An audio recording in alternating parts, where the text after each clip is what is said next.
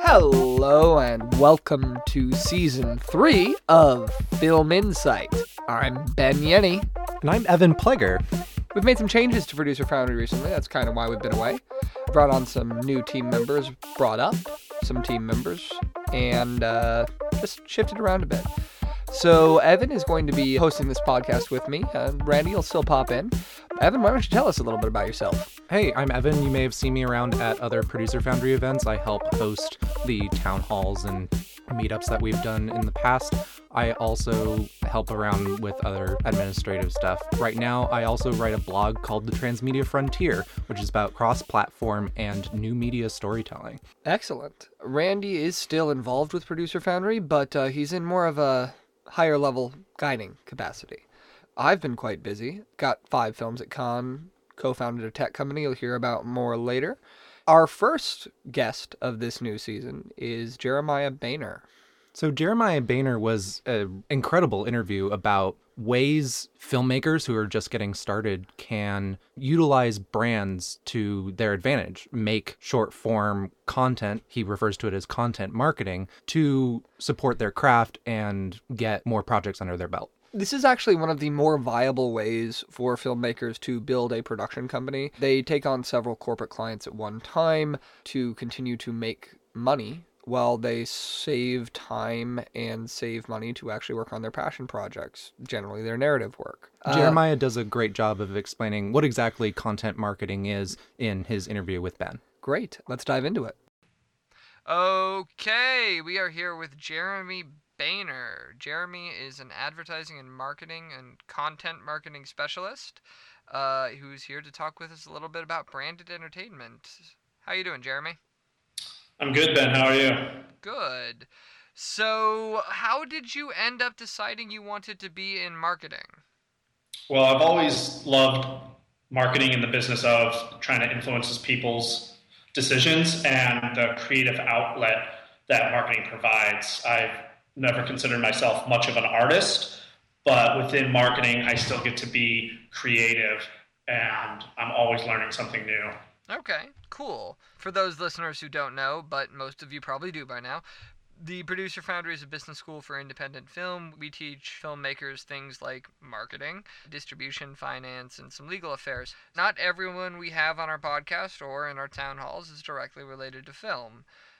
But I know Jeremy from a personal endeavor, and Jeremy agreed to be on the podcast and talk a little bit about how filmmakers can break into branded entertainment. Yeah, thanks for having me.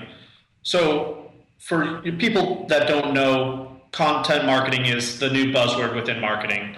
And what content marketing is, is it's a type of marketing that does not directly talk about the product. Its main purpose is to inform, entertain, or create awareness in an abstract way. So you see that in a lot of BuzzFeed articles. Most of the stuff that people read on BuzzFeed is actually sponsored by some brand, and they incorporate the brand in an abstract way. So instead of having, you know, 10 reasons why you should use Gillette razors, you have 10 reasons why, you know, a clean shaved man is the best thing for you, or, you know, whatever the content is.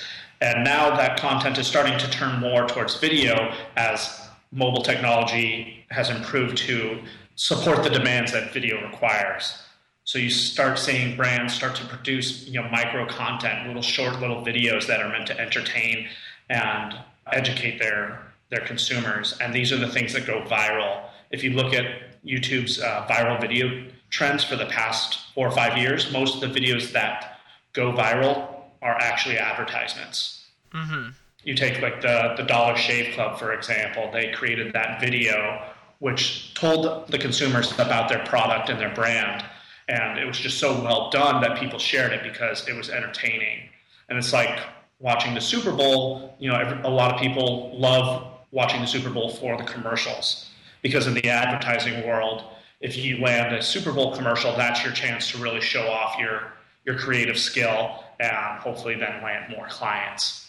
and how video producers and content creators can take advantage of that is they can start getting in front of brands that are creating content but have not started producing video content or maybe just don't know what to do.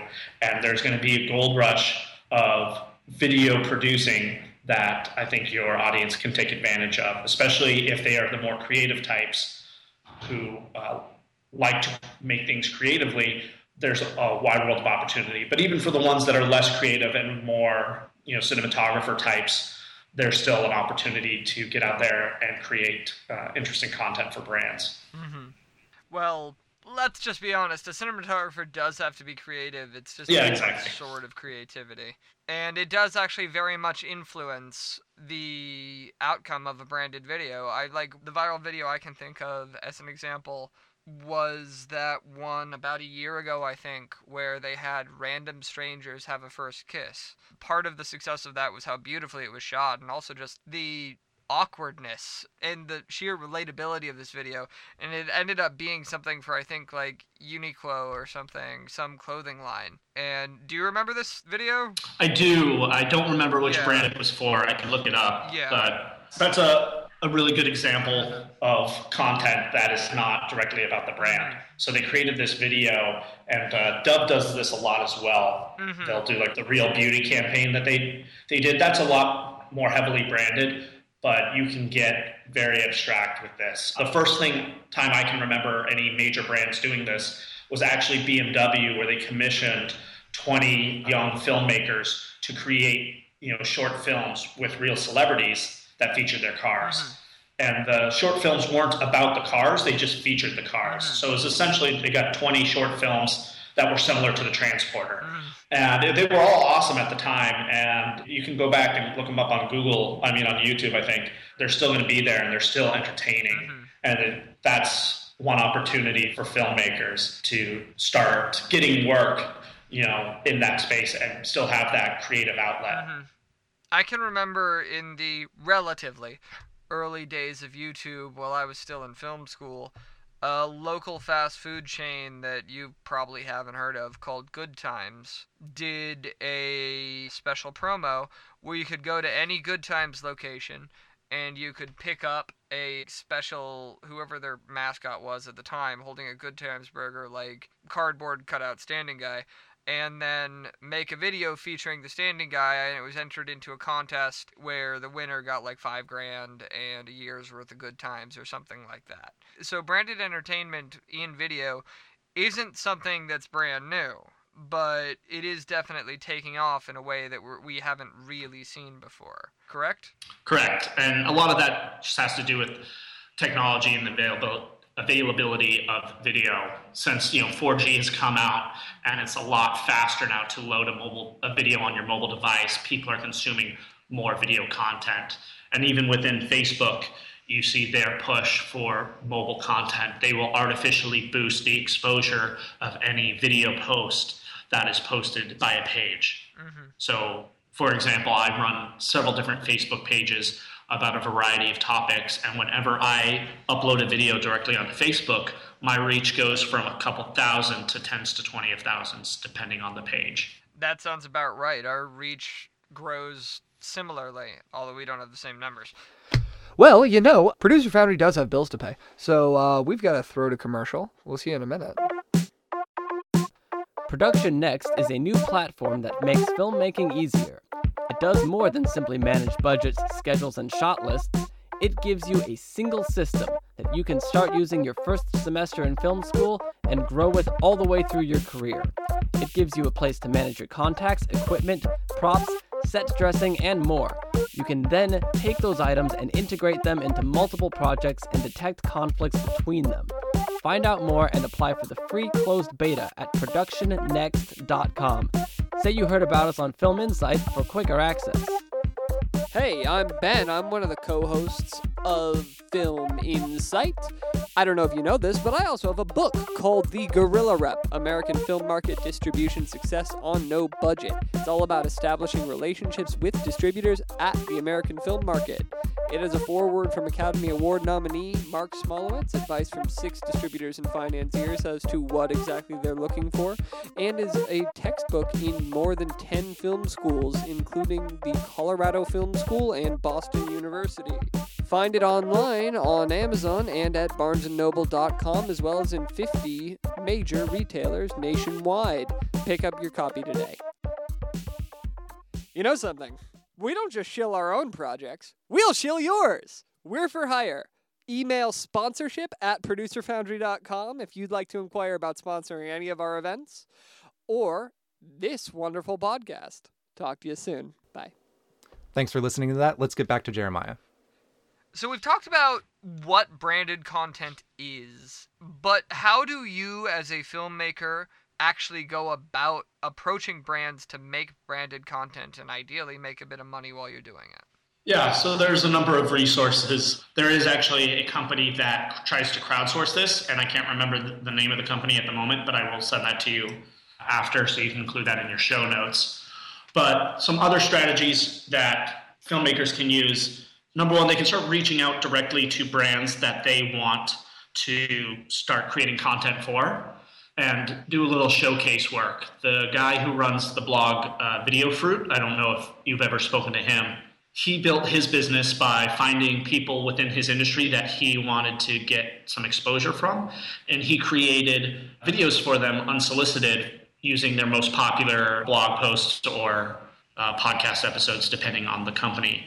And those brands were so impressed by the quality of the videos that they produced, he was able to get more business out of them and then get business out of their followers. Does that make sense? That makes total sense, and that actually seems like somebody we should talk to. Yeah, he's uh, he's pretty, pretty smart when it comes to the video marketing stuff. Some other strategies I would recommend is team up with other personalities I don't know if your guys like being in front of the camera, but there's plenty of people on YouTube and Periscope who are trying to become, you know, internet famous, who shoot, you know, shitty videos or just have really terrible quality. And you can work with them if they're in your area to help produce better quality and help build a team that creates that content. Does that make sense? Yeah, that does. The big thing is a lot of the uh, YouTube personalities that actually make it despite their low production quality, will already have someone they can hire or not want to hire. Um, yeah. So well, that's why you got to find them when they're, when they're, they're little, when they're, when they're, yeah. new. or find somebody who's maybe popular in another arena that has not ventured into video yet mm-hmm. and start helping them with that. And the other thing you could do is take content that's already out there and this is more for the editors and people out there, and just repurpose it into something else. You see the Gregory brothers, the guys who do the Songify videos. That's how how they got famous. Is they took you know publicly available content like news footage and debates and turned them into hilarious videos where they spliced themselves in and used you know green screen and just added a lot of production value and that now those guys are actually starting to produce TV shows and other types of content. And same with the bad lip reading guys. Mm-hmm. You know, they would take clips from the NFL, dub over it, and it was so funny. You know, now they're getting approached by major brands to do the same thing for them. It's true. Where can people find you, Jeremiah? Uh, they can find me at jeremiahboehner.com. It's uh, B O E H N E R, just like the Speaker of the House, who I'm not related to. Twitter? Uh, at sfboehner.com. Okay, thank you very much. Well, that was an absolutely fascinating discussion. Yeah. Uh, content marketing is definitely something I've been thinking about for myself to support me and help build my portfolio, hopefully to lead towards bigger filmmaking ventures. Branded entertainment and working with influencers really seems to be the way to go. That's very true. And there are a lot of software solutions to help with that. Jeremiah mentioned one, Production Next, that company that I've been building, is also another in a slightly different way. Brandwood Global is more about directly connecting you with brands for product placement, branded entertainment, and a lot of different sorts of videos along the same line. Yeah, I know we've been away a while, but uh, we are working on some pretty interesting stuff here at Producer Foundry. So you should keep your eyes peeled on producerfoundry.com as well as our Facebook page and group there will be some pretty cool announcements coming soon. Who do we have next week? We have Angie Wang. She's going to talk about becoming a filmmaker even when you had a different career before that. That's a story on its own, but if I remember correctly, there's also some really poignant conversation on diversity in the film industry and particularly the lack of it. Yeah, the whitewashing that we're starting to see. Indeed. Listen next week. If you want to talk about your experiences in the business of the film industry and have some valuable insight to share, feel free to reach out to us through our Facebook page for now. We'll probably have a better solution soon. Take a look in the show notes for a link to a form. Exactly. Evan, where can people find out more about you and what you do?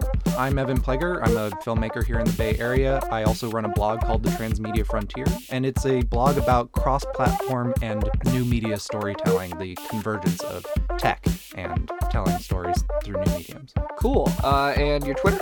I'm at Indie Evan. You can also find Transmedia on Twitter and Facebook. And I'm Ben Yennie.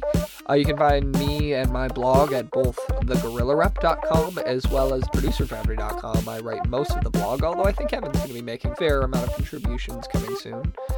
And uh, you can find me on Twitter at the Guerrilla Rep and on Facebook at the page Ben Yennie. We'll talk to you soon. See you in two weeks.